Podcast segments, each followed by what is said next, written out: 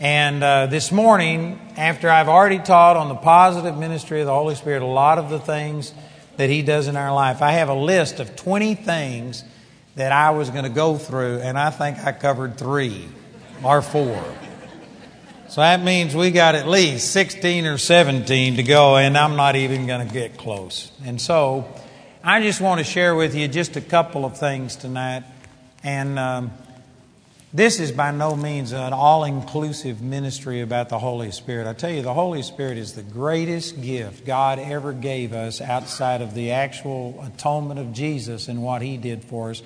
But Jesus didn't just do these things for us and then leave us on our own, but He sent a comforter, a guide that would show us and lead us and is there with us through every single thing that happens in our life.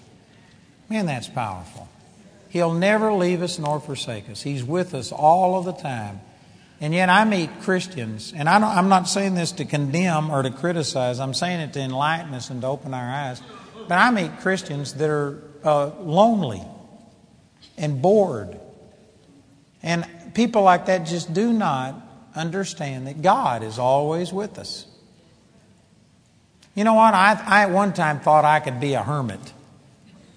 And then I got drafted and sent to Vietnam and spent a year without any Christian fellowship whatsoever. And I found out that wasn't true. I found out, you know, we need people and we need each other. But I'm the kind that, uh, you know, I like people and I like being around people, but I love being by my Lord, not by myself. I'm never by myself. I enjoy just being with the Lord. I enjoy spending time with the Lord. And there's a lot of people that don't have that type of a relationship to where the Lord's not a real person to them. He's a concept or He's in heaven. And we got to pray Him down. They don't recognize that He's with us and they don't feel the presence of God. I tell you, you're missing one of the great things about Christianity. There's many things about Christianity that are totally different than any other religion, but one of them is that we aren't serving a belief system or just a doctrine. It's a person. And this person isn't somewhere else. He's in us. He's with us. He never leaves us nor forsakes us. And that all happens through the Holy Spirit. And I tell you this a lot of Christians aren't having a personal relationship with God because this is the job of the Holy Spirit. Look at this verse in Romans chapter 5, and I'm just breaking into the middle of a, a teaching here by Paul, but for time's sake, I'm going to do it. And he said in Romans chapter 5, in verse 5, it says, And hope makes not ashamed because the love of God is shed abroad in our hearts by the Holy Ghost, which is given unto us. The Holy Spirit leads you into the love of God. Matter of fact, this word shed abroad means to gush forth vehemently, is what the Greek is talking about. Jesus said a similar thing in John chapter 7. He said, Out of your belly shall flow rivers of living water. And then the next verse explains it. This spake he of the Spirit that they that believed upon him would receive. Did you know when you receive the baptism of the Holy Spirit, it's like a well of living water on the inside of you. And it just gushes forth with the love of God. There's some of you looking at me like, well, I received the Holy Spirit, and that isn't my experience. Well, it's because somehow or another you haven't turned on the tap. This is what's available, though. This is what the baptism of the Holy Spirit is meant to be. You know, ministering the baptism of the Holy Spirit is as simple as what we do here. We've had 175 people receive the baptism of the Holy Spirit. The vast majority of those have spoken in tongues right here. And it's as simple as what I present. It doesn't take days and months and years. The Pentecostals used to teach that you have to tarry based on Acts chapter 1, where the Lord says, Tarry in the city of Jerusalem until you be endued with power. And some of them would wait 20 and 30 years to receive the Holy Spirit. That's a misapplication of Scripture because if you're going to actually take that Scripture and apply it literally, then you have to go to Jerusalem to tarry. The Holy Spirit wasn't given at that time, and so it was appropriate to say, tarry in the city of Jerusalem until you receive power. But now that the Holy Spirit is given, it says in Acts chapter 2, verse 38, that this is unto you and unto your children and unto them that are afar off. That's verse 39, I think. Even as many as the Lord our God shall call. And so we don't have to tarry. It is as simple as just praying and receiving. But one of the drawbacks to ministering the Holy Spirit the way we do is that people come and they've never even heard of the Holy Spirit before. They hear me minister, they come down and they receive, and there wasn't any longing for it. There wasn't any anticipation. They didn't expect that much. And so, because of it, some people may actually receive the Holy Spirit and receive some of the gifts, but then they don't place much of a demand on it. When Jamie and I received the Holy Spirit, we were the first time I ever heard about the Holy Spirit, I thought I was the first person in 2,000 years that had ever had this revelation about speaking in tongues. I ran across Mark chapter 16, verse 17 and 18. These signs shall follow them that believe. In my name they shall speak with new tongues. And I, I thought I was the only person that had ever seen this. I didn't know that anybody else had ever received it. They certainly hadn't in my Baptist church. Amen. And uh, I thought it was just totally new. And so, anyway, there was no encouragement. I was told it's demon tongues. This is of the devil. And, and, uh, just terrible stuff. And anyway, by the time I finally received and started speaking in tongues, I had spent years pursuing it and trying to figure out what is the combination to receive the Holy Spirit. And so when I got, and it was the same with Jamie. I remember when Jamie received it, I was there when she received the Holy Spirit. And when she received the Holy Spirit, it changed us because we were expecting it to change us. We had high expectations. And I think I can speak for Jamie and me both that, boy, when we received the baptism of the Holy Spirit, we were overwhelmed with love. God's love for us, you can't give away what you don't have. So the first thing that happened was we just, we were overwhelmed with the fact that God loved us. But then we had a supernatural love flow through us to other people. I mean, we loved other people, even the people that didn't like us or that criticized us and told us we were of the devil because we had now received the Holy Spirit. We loved them. That is one of the distinguishing characteristics of the Holy Spirit is that it causes the love of God to flow in your life. And I'm just amazed at people who claim to have received the Holy Spirit, and they may have, but somehow or another, they, they're just as mean as a snake.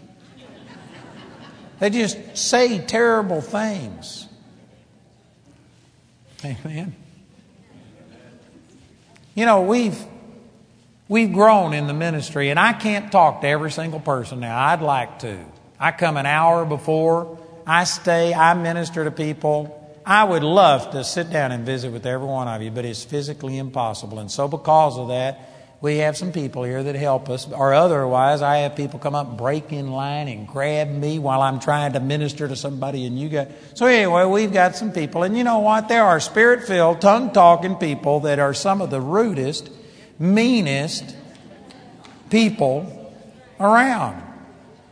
They have done things. They've nearly knocked Jim Ertl over.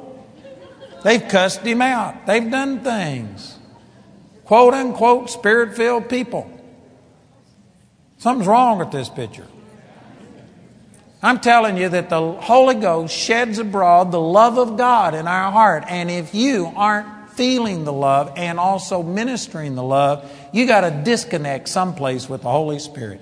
You may speak in tongues, but if you don't do it motivated by God's kind of love, you're just a sounding brass and a tinkling cymbal. It profits you nothing. The Holy Spirit, if you will receive it and allow it, the Holy Spirit will fill you with love. You'll love people. You'll quit being a gossip and vicious and talking about people and doing things. Man, there's nothing wrong with any of us that the love of the Holy Spirit wouldn't fix.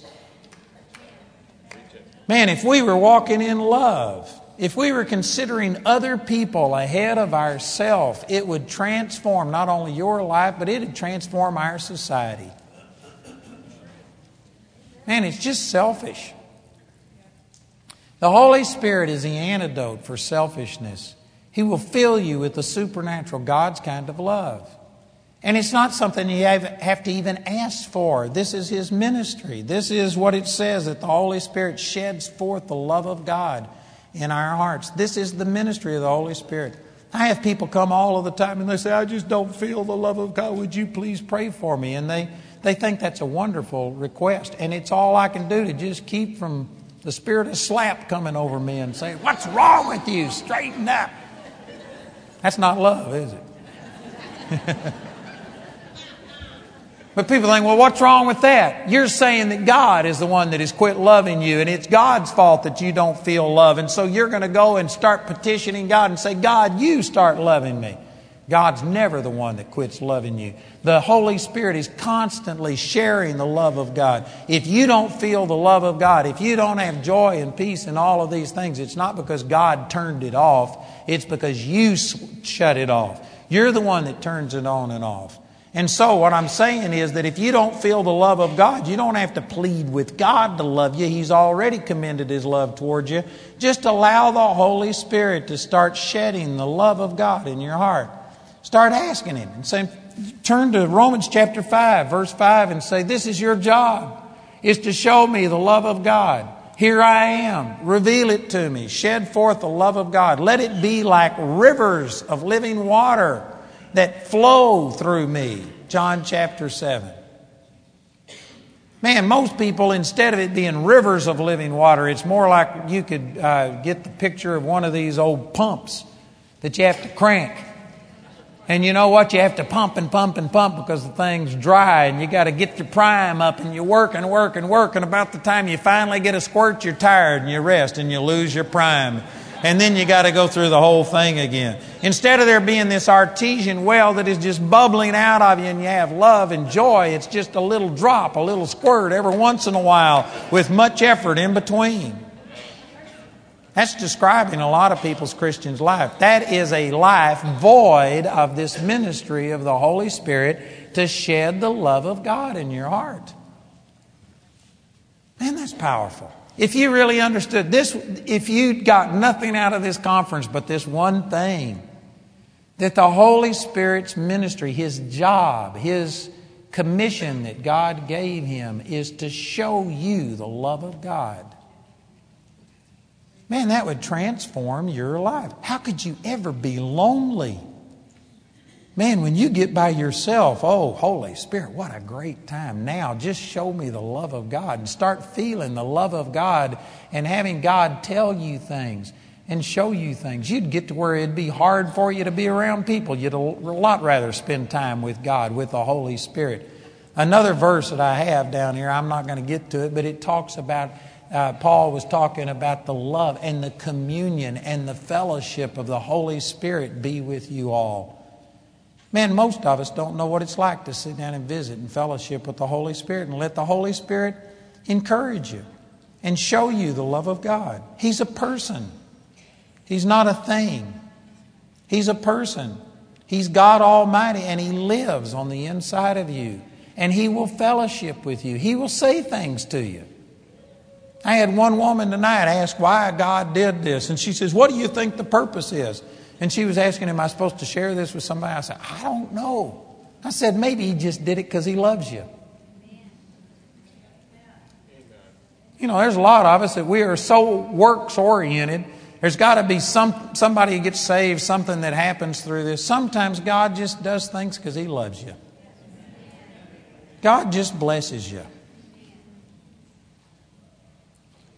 He just loves you. He wants to fellowship with you. There doesn't always have to be some purpose. He may just be wanting to tell you that He loves you. He's shedding forth the love of God in your heart. Most of us will not let God love us like that. We don't believe that we have that kind of worth and value in His sight. You know, I remember that when Jamie and I was first getting started, we would go to these meetings and we would just be so overwhelmed. We would be just like slain in the presence of God. Other people would get up and leave when the service was over, and we'd just sit there and soak it up. Like, how can people walk out? Can't they feel the presence of God? And people would just come and go like God wasn't there. And we would just be overwhelmed. We would we'd go home and sit there for hours just praising God. And I remember those feelings of being in the presence of God in meetings like that. And I held a meeting, I think it was in Omaha, Nebraska, I don't know, 20, 30 years ago or something like this. And it was one of the first times in one of my meetings that the power of God was so present. People were being blessed and healed, and miracles were happening. And I saw people responding the same way. They just wouldn't leave, they'd just sit there. They were stunned in the presence of God.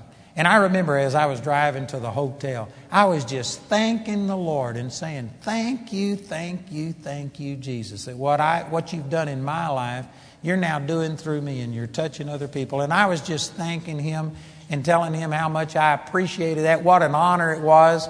And you know what? The Lord, the Holy Spirit spoke to me and He said, Well, thank you, Andrew. And the first time I thought that, I thought, that's not the Holy Ghost. The Holy Ghost wouldn't thank me. God would never thank me. That's stinking thinking. You know what? The Holy Spirit loves you, and He'll tell you things about how He loves you and how He appreciates you doing certain things. And most of us won't let the Holy Spirit love us like that. You don't even have that concept. And it hinders this revelation of love that the Holy Spirit comes to bring. But the Holy Spirit wants to love you. He wants to fellowship with you. God, if He loved you enough to die for you, don't you think He could at least say thank you to you? I know what I'm saying really makes some of you uncomfortable because you aren't that intimate. You don't get close to God like that. But the Holy Spirit will teach you this. I tell you what, God's passionate about you. God loves you. And some of you really struggle with that because you don't love yourself. But God loves you. He sees you different than you see yourself. He sees you in the Spirit. He doesn't just see you based on your actions and all of the weird things that you do. He sees what He did on the inside of you. It's like when God created light, He said, Let there be light and it says he saw the light that it was good and separated the darkness from the light. There was darkness there, but he didn't look at the darkness. He saw what he made. He saw the light, and he saw that the light was good. Man, we just gravitate towards the negative. and because we got some darkness in areas of our life that aren't the way that we know that they should be, we get critical of ourselves. But God doesn't look at the darkness in your life. He looks at the light. He looks at the good things. He looks at what He's been doing in your life. And the Holy Spirit will show you how much God loves you. He will show you the goodness of God. Man, that's powerful.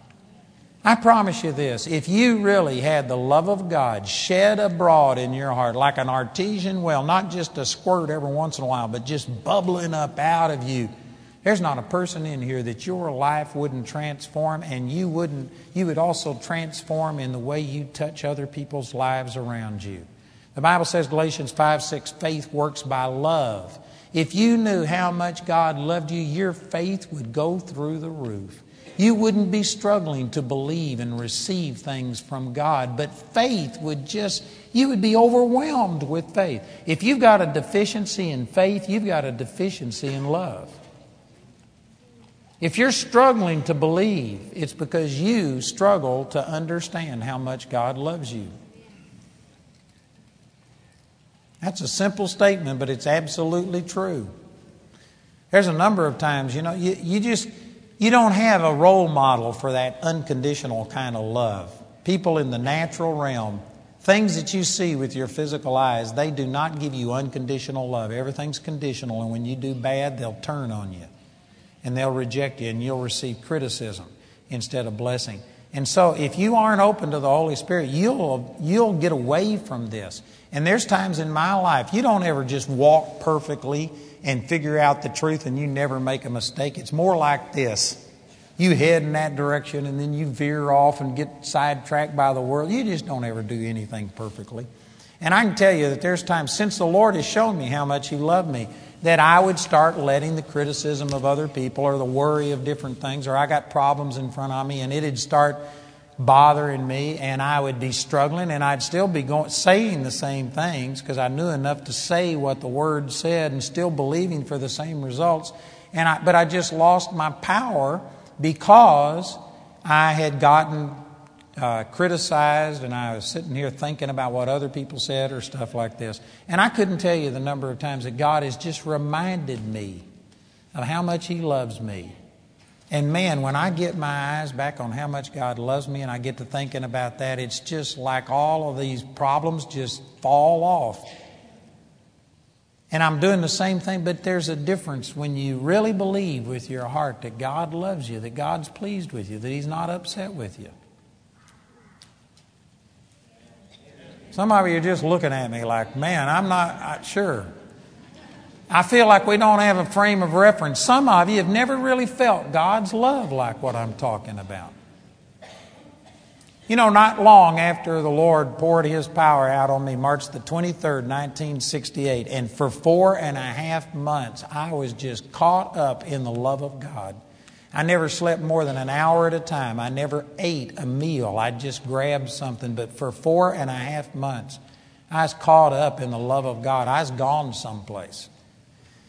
And not long after that, I, I would drive 45 miles to go to church on the other side of Dallas from where I was. It was over an hour drive. And so on Sundays, instead of coming home in between the morning and the night service, I'd stay over there with people and visit with them and then go to the night service. And so uh, there was this one couple that I'd stayed at their house quite a bit, and their daughter did not like the Lord. She hated God and hated anything to do with Christianity, and she especially hated me out of all the Christians that she knew.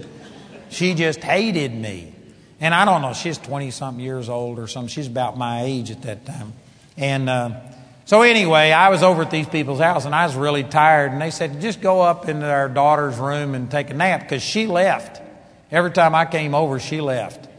So her room was vacant and they said, take a nap. So I went up there and I was taking a nap. And anyway, I was asleep and I heard the door open. And it was one of those things where uh, I was in a sound sleep and yet I, boom, just woke up like that. I was wide awake when I heard that door open. And I heard somebody come in. You could hear the floor creaking and the door closing. I was thinking, oh, I bet it's this girl. She doesn't want to see me. I don't want to see her whatever she needs to get, get it and leave. And so I just laid there like I was asleep. And she walked around the room, and I heard a drawer open, and I heard different things happen. And then they walked over and stood right beside the bed. And I was getting concerned by then, like, is she going to kill me or what's happening? But by that time, I, I was. Uh, feeling like a hypocrite if I woke up, you know, and she knew that I had been awake this whole time. So I just kept acting like I was asleep. I was laying there with my eyes closed. And then they sat down on the bed, and I could feel the weight shift as they leaned across me. And I opened my eyes. And you know what? I, before I opened my eyes, they kissed me right on the mouth. And man, I opened my eyes, and you know what? There was nobody in that room. And I jumped straight up and I looked around and I went out into the hall and, and nobody was there. And I thought, God, what is this? And my first thought was, it's the Lord. Then I thought, man, if he, it was the Lord, he'd have come in and rebuked me and told me what a sorry thing it was. See, that's the way I've been taught. And the Lord just spoke to me and He said, If I loved you enough to die for you, don't you think I could, I'd love you enough to kiss you? And you know what? That's the Holy Spirit ministering to me. And I know some of you think, I don't believe God does that kind of stuff. Well, pity you.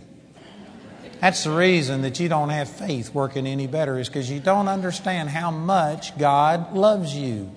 The Holy Spirit will teach you how much God loves you. And once you experience the pure, unconditional love of God for you, you know what? It just makes everything else nothing in comparison. I had a horse I used to ride every day of my life for years rain, snow, sleet, whatever. It didn't matter. I rode that horse every day of my life. I felt the love of God. It was four and a half months later before I even remembered if that horse was still there. I hadn't even thought of that horse. I didn't know if anybody had fed the horse, if the horse was still alive. And I still like horses, but you know what? Compared to God's love, I just lost interest in anything else. It's the love of Jesus that transformed my life, and it was the baptism of the Holy Spirit that shed the love of Jesus abroad in my life. And, brothers and sisters, this is not just for some ministers, for some individuals. This is for every single believer. The Holy Spirit wants to convince you, persuade you of how much God loves you. And whether you know it or not, that is your antidote for depression, for discouragement, for fear, for worry, for loneliness, whatever it is that you need. I guarantee you, if you've got the love of God shed abroad in your heart, you'd be over your problem. Whether your physical circumstances change or not, the storm wouldn't be on the inside of you anymore. You would be overwhelmed with God's love. You know, I got drafted right after that, and I got sent to Vietnam. And in Vietnam, I was so full of the love of God that I actually was surrounded one time by NVA troops. I was a chaplain's assistant, and I flew out with the chaplain because this fire support base was about to be overrun and yet they were going to make them hold that position. And sure enough, the fire support base was overrun, and nearly every person on that hill was killed. There was about 60 or 70 people in this advanced fire support base, and the chaplain went out, in a sense, to administer last rites to these guys and hold a service right before they were all killed. And so we were there. We were in an area that was smaller than this room, and while we were there, in just two or three hour period of time, we took two. Uh, 175 mortar hits inside of that perimeter. We were under heavy fire. And I didn't even think about this because you know what was going through me? I was thinking, oh, Jesus, I could see you. This could be the day I get to physically see you. I could be with you. And I had my M16 pointed down the hill, and I could see the muzzle fire from the Vietnamese weapons as they were charging the hill and stuff like that. And um, I was, I knew where I was going, and I thought, oh, praise God, I could be in heaven before the night's over. And I was actually excited. And as I was pointing my gun at them, and I would have fired if they'd have got close enough, but I didn't have to. They were, it was way off in the distance. But I was praying and saying, But God, what about these Vietnamese? And I was praying for them and interceding and asking God to touch them. And I knew that they were scared just like people on our side were scared. And I was praying and interceding for the people that were trying to kill us. And you know what? It was 20 years afterwards when somebody gave me a book and I read their experience that I realized what it would have been like without the love of God. He was sharing a testimony and the fear and the dread, and I read it 20 years later, and fear overwhelmed me so that I had to start praying and rebuking and drawing on the power of the Holy Spirit to overcome it. And God just gave me a flashback and showed me that, man, because I was in this bubble of how much God loved me, fear of death didn't bother me. Nothing bothered me. I faced death, and it was just no big deal. Praise God. If I die, I get to go be with Jesus. This is what, this is what the Apostle Paul was saying in Philippians chapter 1. He says, You know, they're seeking to kill me, but he says, It doesn't matter. For me to live is Christ and to die is gain. I'd rather go and depart and be with Christ, but I think it's necessary that I stay here, so I'm going to stay here for your benefit. The Apostle Paul was saying the same thing. It's better to go to be with the Lord than it is to live. And yet, most people are afraid of death and all of these things. We sing the song, When We All Get to Heaven, what a day that's going to be. And we just shout, Oh, it's going to be glorious. And then the doctor tells you you're going there and you start crying. You fall apart like a $2 suitcase and something's wrong with this picture. You know what? The Apostle Paul, if they would have told him he was going to die, I believe he'd have just reached up and kissed the doctor and said, Oh, awesome, awesome. For me to live as Christ and to die as gain. You know, when you're walking in the love of God, it's just like you are repellent to all of the problems of this world. There's people that come up to me and they're fighting depression, they're depressed. I tell you what, any I'll know some of you will dislike me for this and you'll criticize me and say you don't understand my hormones and my chemicals.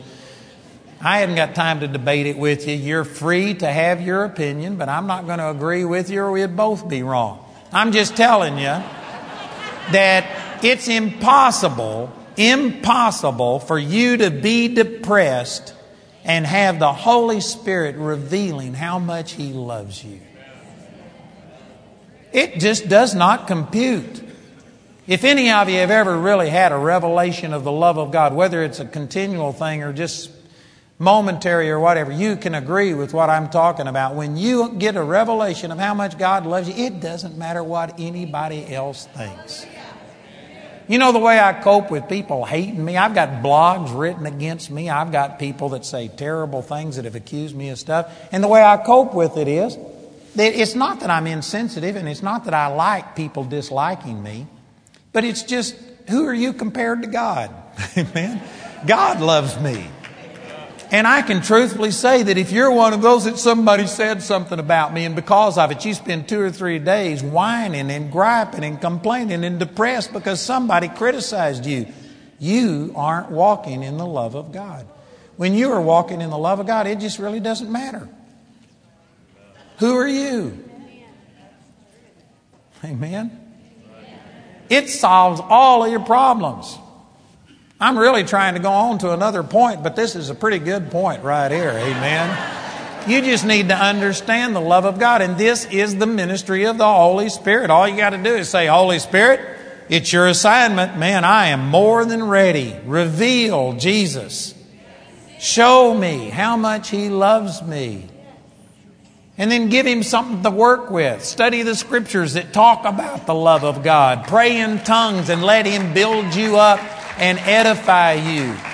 It says over in Isaiah chapter 28, talking about speaking in tongues, it says, This is the rest and this is the refreshing, wherewith you may cause the weary to rest. Speaking in tongues builds you up. Jude chapter 1, verse 20, it says, But you, beloved, building up yourselves on your most holy faith, praying in the Holy Ghost. That's talking about speaking in tongues. When you speak in tongues, again, the Holy Spirit starts showing you love. Galatians 5 6, faith works by love, and therefore you get built up on your most holy faith when you are praying in tongues. And then the next verse, in Jude chapter 1, verse 21, after it says, praying in the Holy Ghost, it says, keep yourself in the love of God. Boy, that's a radical statement. Again, most people say, Oh God, please keep me in your love. Just help me to walk in your love. God has already commended His love to you. He gave you the Holy Spirit to reveal His love, and it's up to you to keep yourself in the love of God, is what that says. And the way you do it is by praying in tongues and letting the Holy Spirit do His work. If you don't feel the love of God, it's not God who's not loving you, it's you that's not receiving. You need to receive the Holy Spirit and then welcome the Holy Spirit to show you His love and speak in tongues and build yourself up on your most holy faith. And you keep yourself in that constant state of awareness of the love of God by focusing on Him. Man, that's awesome. If what I'm saying is true, which it is, then you know what? We haven't got an excuse for the discouraged, defeated, fearful lives that many Christians live. There's reasons why it happened, but there is no excuse. God has given us more than enough equipment to keep ourselves in the love of God and keep ourselves built up. If you can't say amen, say oh me. Man, that's awesome. Look in Acts chapter 13, verse 2. Boy, there's just so much to say about the ministry of the Holy Spirit. It's impossible to get it all into one conference. Acts chapter 13, verse 2, it says in verse 1 Now there were in the church that was at Antioch certain prophets and teachers, as Barnabas and Simeon, that was called Niger, and Lucius of Cyrene, and I don't know, Manaen, and which had been brought up with Herod the Tetrarch and Saul as they ministered to the Lord and fasted, the Holy Ghost said, Separate me, Barnabas and Saul, for the work whereunto I have called them. Notice it says in verse 2 that the Holy Ghost said, the Holy Spirit said, and gave them direction. He called and separated them unto the ministry. The Holy Spirit is the one who guides us, He speaks to us. This is another such an important point. I couldn't tell you how many people have come to me and they, they say something about, you said that the Lord told you this, and the Lord said this, and the Lord said that. How do you hear the Lord? I want God to speak to me. I wish God would speak to me. He speaks through the Holy Spirit. And I've got a teaching, that teaching on how to follow God's will will go into a lot more detail. How to be led of the Holy Spirit is another teaching album I've got that goes into a lot more detail. I'd encourage you to get those. But I'm going to try and distill some of this real quickly and just say some things that could really help you. But the Holy Spirit doesn't speak to you from the outside in. Now, He can, there, God can speak in an audible voice. He could write your name on a cloud. He could have a dog walk up to you and tell you what you need to know. God can do anything, and He has. He spoke through Balaam's donkey, and there are supernatural things. But the number one way that the Holy Spirit speaks to you is right here it said that He spoke to them and said, Separate me, Barnabas and Saul. But the number one way He speaks to you is not external through your audible ears or through your visible eyes that you see something. But it says in 1 Corinthians chapter 6 verse 17 it says he that is joined unto the Lord is one spirit. And the Greek word for one there is heis, H E I S, and it means a singular one to the exclusion of another. In other words, we aren't one with the Spirit in the sense that we are now similar. And here is the Holy Spirit up here, and here we are down here going in a parallel direction. No, we are one. We're identical. Your born again spirit. I wished I had days to explain this point. But your born again spirit is ounce for ounce, molecule for molecule, if there are such things in the spirit realm, identical to the Holy Spirit. You are one spirit.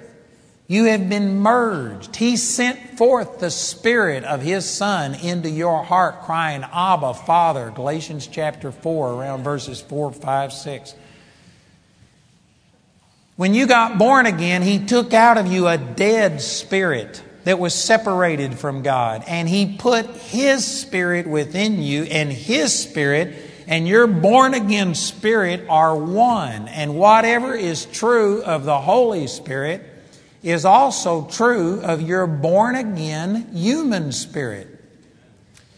Boy, there's a million applications of that. Here's one that's a little bit off topic. Remember where I am. I'll come back to this. But uh, Galatians chapter 5, verse 22 and 23 says, The fruit of the Spirit is love, joy, peace, long suffering, gentleness, goodness, faith, meekness, and temperance.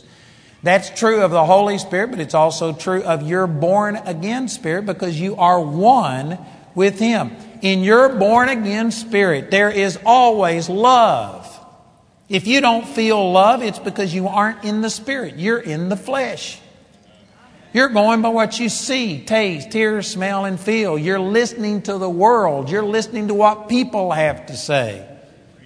But when you are in the Spirit, your spirit is always full of love. If you don't feel love, you've solved the problem. Some of you are thinking, well, how did I solve the problem? Because you aren't in the Spirit, you're in the flesh. Get into the Spirit. Start praying in tongues. Welcome the Holy Spirit. And as you get your mind spiritually minded and thinking on the Spirit of God, love starts flowing. I can make the love of God flow through me. I don't have to go and ask God to love me. He's already done it and He put love in me. And if I don't feel the love of God, if I'm feeling rejection, it's because I've got my mind on what some person said or what my problems are. But there is always, always love on the inside of me. And if I would rather feel love than rejection, then it's up to me to pray in tongues, build myself up on the most holy faith, and keep myself in the love of God. And I just flip the switch and turn on the love of God on the inside of me, and I start feeling the love of God and enjoying His presence. Amen. I know some of you are thinking it can't be that easy. Well, don't wake me up. This is how I'm living. Amen. This is how I run my life. And I'm telling you, this is the way it works for me. I've got love, joy. Did you know that the whole time you're depressed and saying, Oh God, just pour out your joy in my life. Oh God, touch me. The problem is you're in the flesh. You're going by what you feel and what you think. You aren't walking by the Spirit, man. I keep pointing to my spirit because that scripture I quoted out of John chapter 7 says, Out of your belly shall flow rivers of living water. This spake he of the Spirit. So your spirit is here in your belly. Some of you look like you got more of the Spirit than others, but it's not true, praise God. So, right here, I've got love and joy and peace. You know, the whole time you've been depressed and saying, Oh God, where are you? God, do you still love me? Oh God, please encourage me. It's only your flesh that is discouraged. If you're born again, your spirit is basking in the love, joy, and peace. You have never known a moment of discouragement in the spirit realm. If you're discouraged, it's because you're in the flesh. And the sad thing is, most Christians consider the flesh your physical feelings the real you.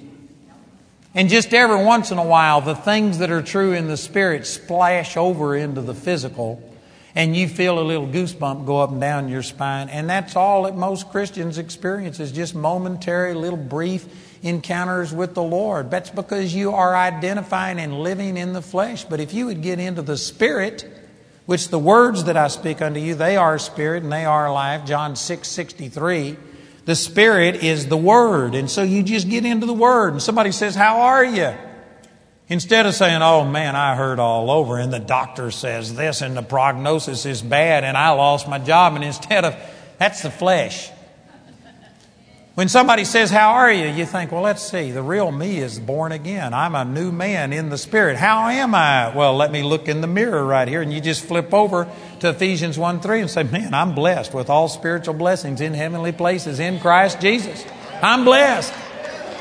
And somebody says, No, I want to know how you really are. And I tell them, I really am blessed. Amen. No, I want to know how you really, really are. I really, really am blessed. Amen. I know some of you think I'm weird, but I think you're weird. I think this is normal Christianity, walking in the Spirit and seeing what you've done. In the Spirit, I've got love and joy and peace. I am one Spirit with the Lord. What is true of the Holy Spirit is true of me. If you think that God gets discouraged, well, then you got a right to get discouraged. But He doesn't. And if you're discouraged, it's because you aren't walking in Him and in what He's provided. You're in the flesh. So get out of the flesh and over into the Spirit. By fi- first of all, you got to find out what is true.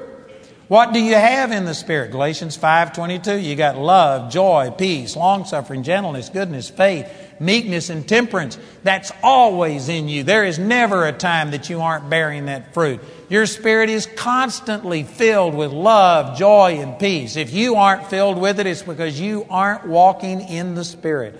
You aren't drawing on who you are in Christ. You aren't letting the Holy Spirit take what's in your spirit, man, and put it out into the soul and into the body. And so it's up to you. Draw on it. Start realizing, release it. This is the ministry of the Holy Spirit is to take what's true in the spirit realm and release it into the physical realm. Man, that's awesome. That is awesome. If the world could grab, if, well, let, forget the world, if the Christians could grab hold of what I'm talking about, this would revolutionize the world. You've got the same power that raised Christ from the dead in your spirit. And yet, how many Christians are, oh God, please touch, sit, reach forth your hand and touch me, and you're waiting on God to touch you. You're already touched. You're touched in the head. You aren't thinking right. We pray things like, oh, the demons are over Phoenix and they're blocking our prayers from getting up to God, and God's power can't reach down because the demons are blocking it. And so we have spiritual warfare conferences so that we can make a little hole in the ceiling or in the atmosphere above Phoenix so that your prayers can get up to God. How stupid can you get and still breathe? Was that too subtle? Anybody miss my point on that one? Well, brother, isn't that what happened in Daniel chapter 9? Yeah, that was an Old Testament man that You know, it, they said, rend the heavens and come down. And there's Christians that pray that. Rend the heavens and come down. But that's an Old Testament prayer. Jesus rent the heavens and he came down.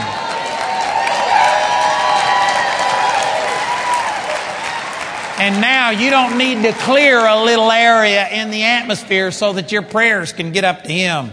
I bet you most of you have heard people say, well, that prayer didn't get above the ceiling. You don't need your prayers to get above your nose.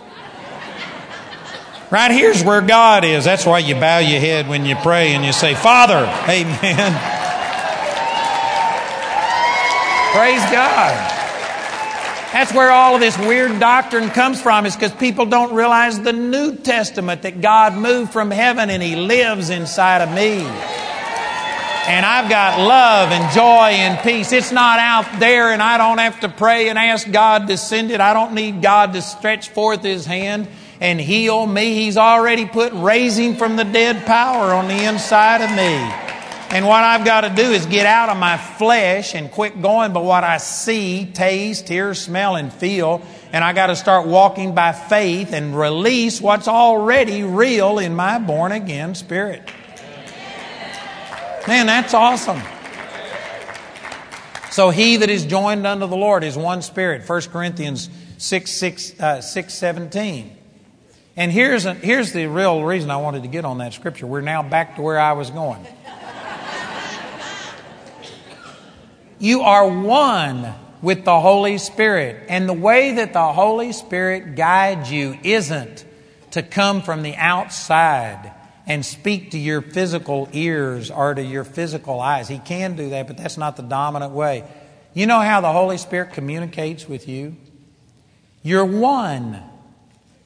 And the things that God is passionate about and feels and knows, it just, you know it in your born again spirit because you're one. He communicates things through, you get impressions, leadings, promptings. He doesn't always verbalize it. And if he does speak to you, it's not going to be, Andrew, I think you should go do this. Because my born again spirit is one with his spirit. My spirit will pick up on what the Holy Spirit is thinking and feeling. And then my spirit will talk to me and say, Andrew, I think I should do this. And because it's in the first person instead of the third person, a lot of people just blow this off and think, I wonder why I'm thinking that. You're thinking it because your born again spirit is united with the Holy Spirit. And what the Holy Spirit feels, your born again spirit feels. I had a friend of mine who had, uh, he lived in a small town of 100 people. There were two people in his town that had leukemia, and he was a pastor of a church. And these two boys died of leukemia in this little town of 100 people. The, the percentage of people that have leukemia are minute compared to the overall population.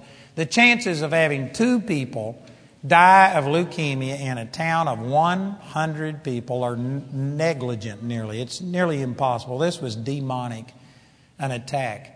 And anyway, he was telling me about this, and I said, Well, did you pray for him? And he says, You know, I really wanted to pray for them. I wanted to go over there and pray for them and lay hands on them so many times.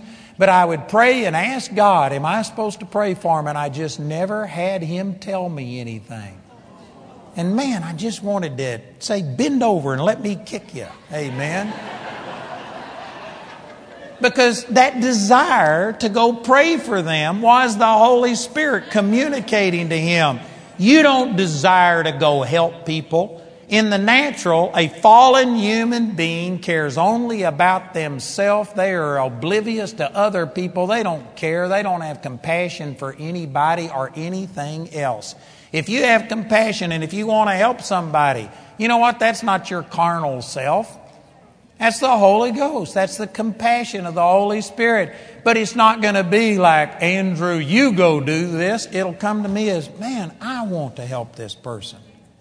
And some people, because it's you saying that this is your desire, you can't distinguish that it's the Holy Spirit. You think it's just yourself, and so you want it. This is what Wendell and I were talking about. The school. People say, man, I want to go to school.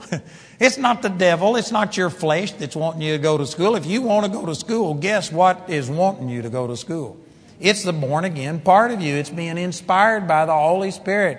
The flesh doesn't want to do those kind of things. This is not a natural, normal desire to pluck up your life, to change your whole life, and devote two years to seeking God. What part of this do you not understand? If you have that desire, guess who gave it to you? Guess where it came from? It's the Holy Spirit speaking to you. And yet, many people just blow this off and miss it because they forget that he that's joined unto the Lord is one Spirit. And the Holy Spirit doesn't speak to you and say, You go do this. He will just give you His desire to go do something.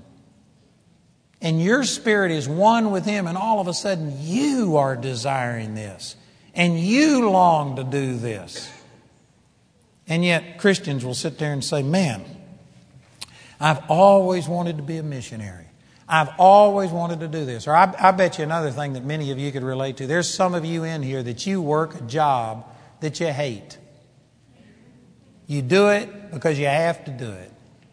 And you've said things like, man, what I'd really like to do, what I've always dreamed of doing.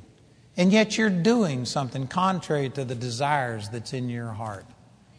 And many of you are stifling the Holy Spirit, not realizing that God is the one that put those desires in your heart.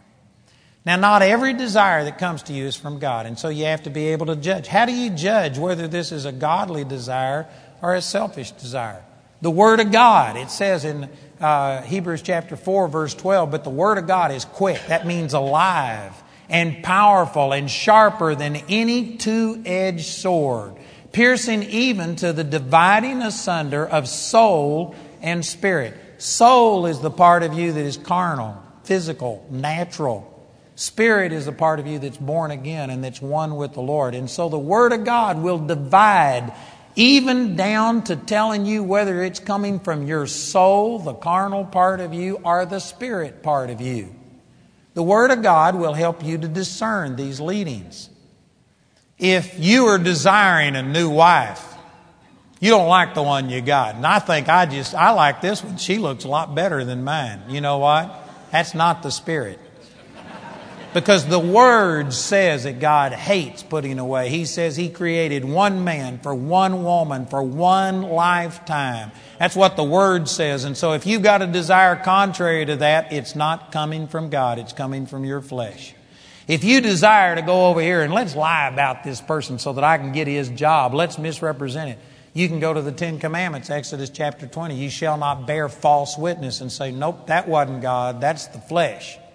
If you've got vengeance in you, the Bible says, Vengeance is mine, thus saith the Lord, I will repay. And if you're trying to hurt somebody, it doesn't have to be physical. You can just cold, turn the cold shoulder and let them suffer for a while.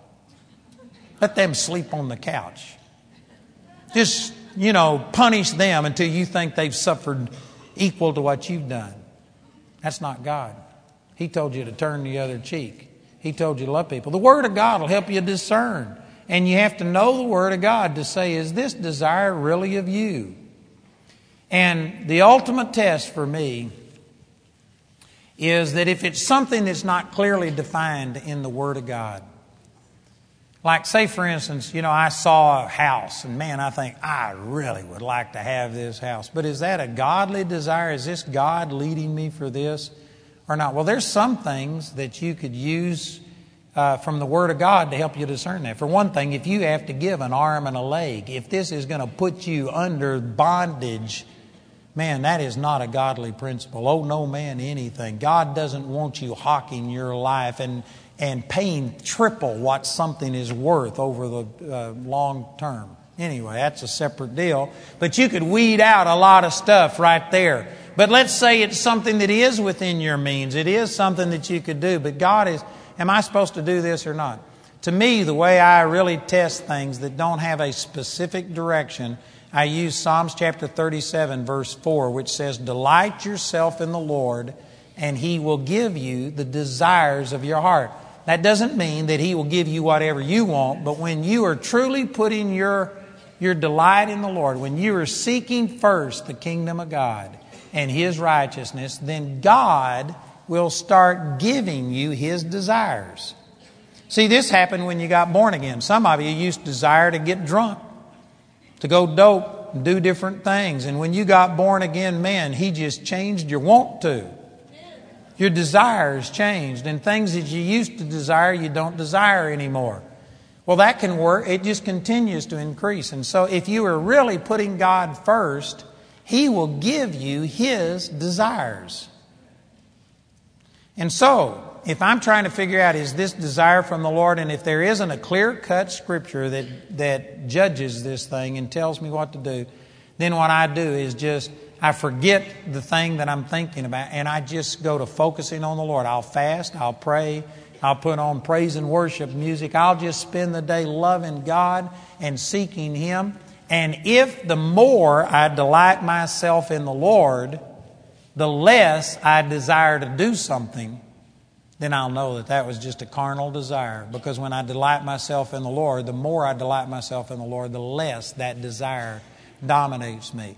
But if I delight myself in the Lord and the desire increases, then I take that as being a word from God and I act on it.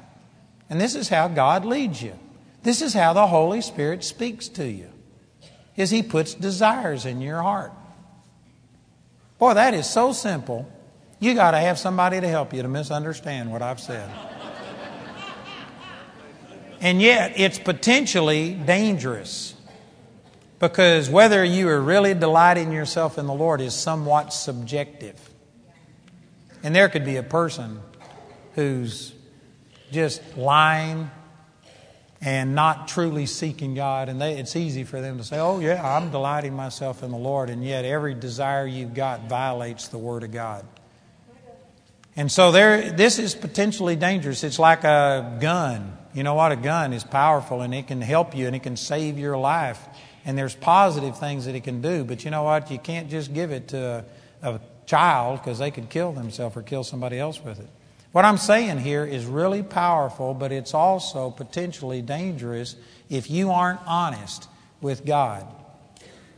Scripture says the heart knows his own bitterness. You know whether you're really honest. You know whether you're seeking God with your whole heart or whether you're holding back and you're a hypocrite. But if you would be completely honest, get into the presence of God, seek God with your whole heart, you never just put the Bible aside and say, I'm going to seek God, and if the desire continues, I'm going to take it as being God. No, the Word of God trumps everything. You can be deceived. And if you if your desire is something that is contrary to what the Word of God says, I don't care how much you believe it, how passionate you are, you forget it. You let the Word of God dominate your life. But if it doesn't violate the Word of God and you seek the Lord, and the more you seek the Lord, if the desire increases, then go with it. And I know some of you are afraid of that because ah, I wouldn't trust my desires. That's because you aren't committing your life unto the Lord. You aren't truly seeking Him. And you have no confidence in that. But I'm telling you that this is a principle of God that if you would put God first, and say, God, I'm putting my life on the altar. I'm a living sacrifice, and I just want to please you. I want to live for you. And then you seek Him and delight yourself in Him. Make Him the most important thing in your life. If you were to do that and be honest and sincere, then you know what? You could do whatever you want to do because God would put His desires in your heart. I'm telling you, some of you may misunderstand what I'm saying. I hope you let the Holy Spirit explain this. But I do exactly what I want to do because I'm seeking God. And I've put God first in my life. And you know what? I long to minister and help other people come into the truth. I'm not doing this because I have to do it. This is what I want to do. If you were to just say, man, here's $10 billion. Do whatever you want to do. You know what? I wouldn't do anything that I'm not already doing. I just might do it quicker. But I'm doing what I want to do. I'm doing what God has put in my heart. I'm being led by the Holy Spirit.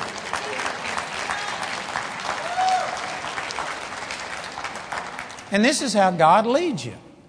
I was going to Costa Rica one time. I'd already been there and held meetings in a Bible school, and it was powerful. And they had such a good time, they asked me to come back. So I went back, and I was going to bring my pastor with me. And we had already bought our plane tickets. We were flying through Mexico City and then on to Costa Rica. And um, I was driving my mother, this is in 1980, and I was driving my mother from Arlington, Texas up to uh, Colorado to come to work for me, and I loaded up all of her stuff in a U-Haul, and I was driving 17 hours in a U-Haul. And as I was driving, I just got to praying about this trip to Costa Rica. And I had had a wonderful time the first time, and I was just anticipating that, man, it'd be great to go back and see the people whose lives were changed and see other things happen. And so I was excited about it. But as I started praying, all of a sudden my desires changed. And I didn't want to go to Costa Rica. And so I thought, this is weird. And so I thought, well, this may just be that I'm tired. I'm tired of traveling or whatever. And so I said, I'm going to just delight myself in the Lord. I put on praise and worship music. I worshiped. I praised God. I prayed in tongues for 17 hours. And the closer I got and more focused on God that I got, the less I wanted to go to Costa Rica. I actually got to where I hated the thought of going to Costa Rica. And so when I got out of that rental car, I called the people in Costa Rica and I said, I'm not coming. They said, You got to come. We've already got everything planned. People are coming. We've publicized it. We've done all of this. You've got to come. And I said, I'm not coming.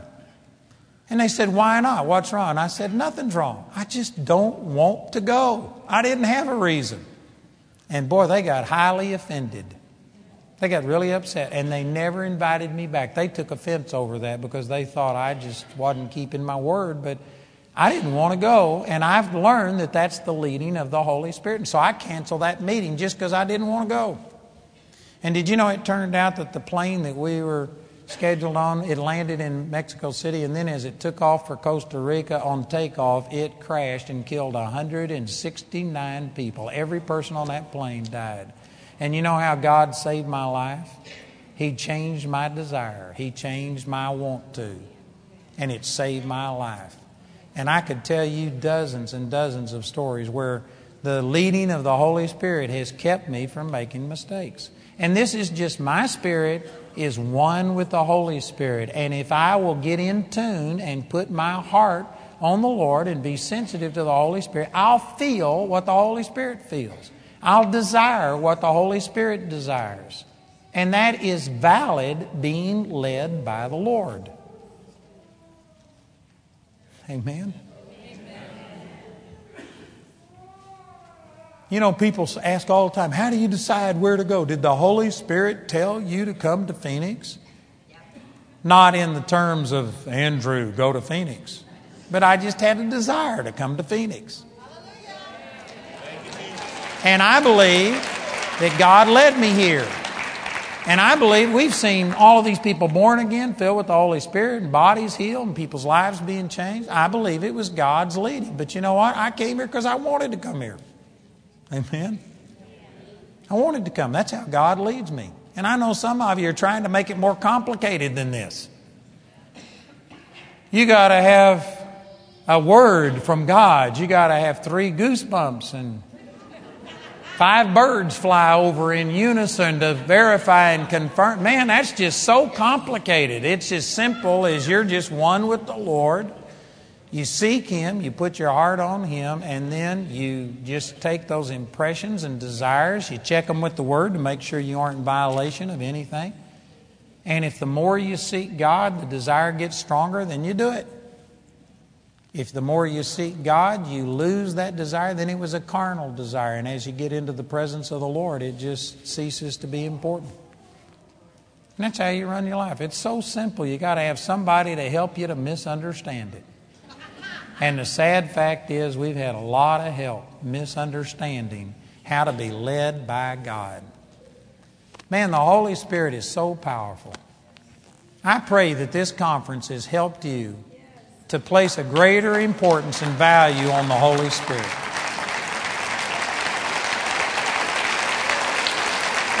Thank you, Jesus. And if you just leave with a new awareness of the ministry of the Holy Spirit and a desire to have the Holy Spirit move in your life, then I guarantee you the Holy Spirit wants to do this more than you want it. And if you'll just open up to it, He will start leading you and comforting you and shedding the love of God abroad in your heart and giving you direction and, man, just all kinds of things. So I tell you, this could change your life. Amen. Praise God. Let me ask one last time here if there's any person here who's not born again.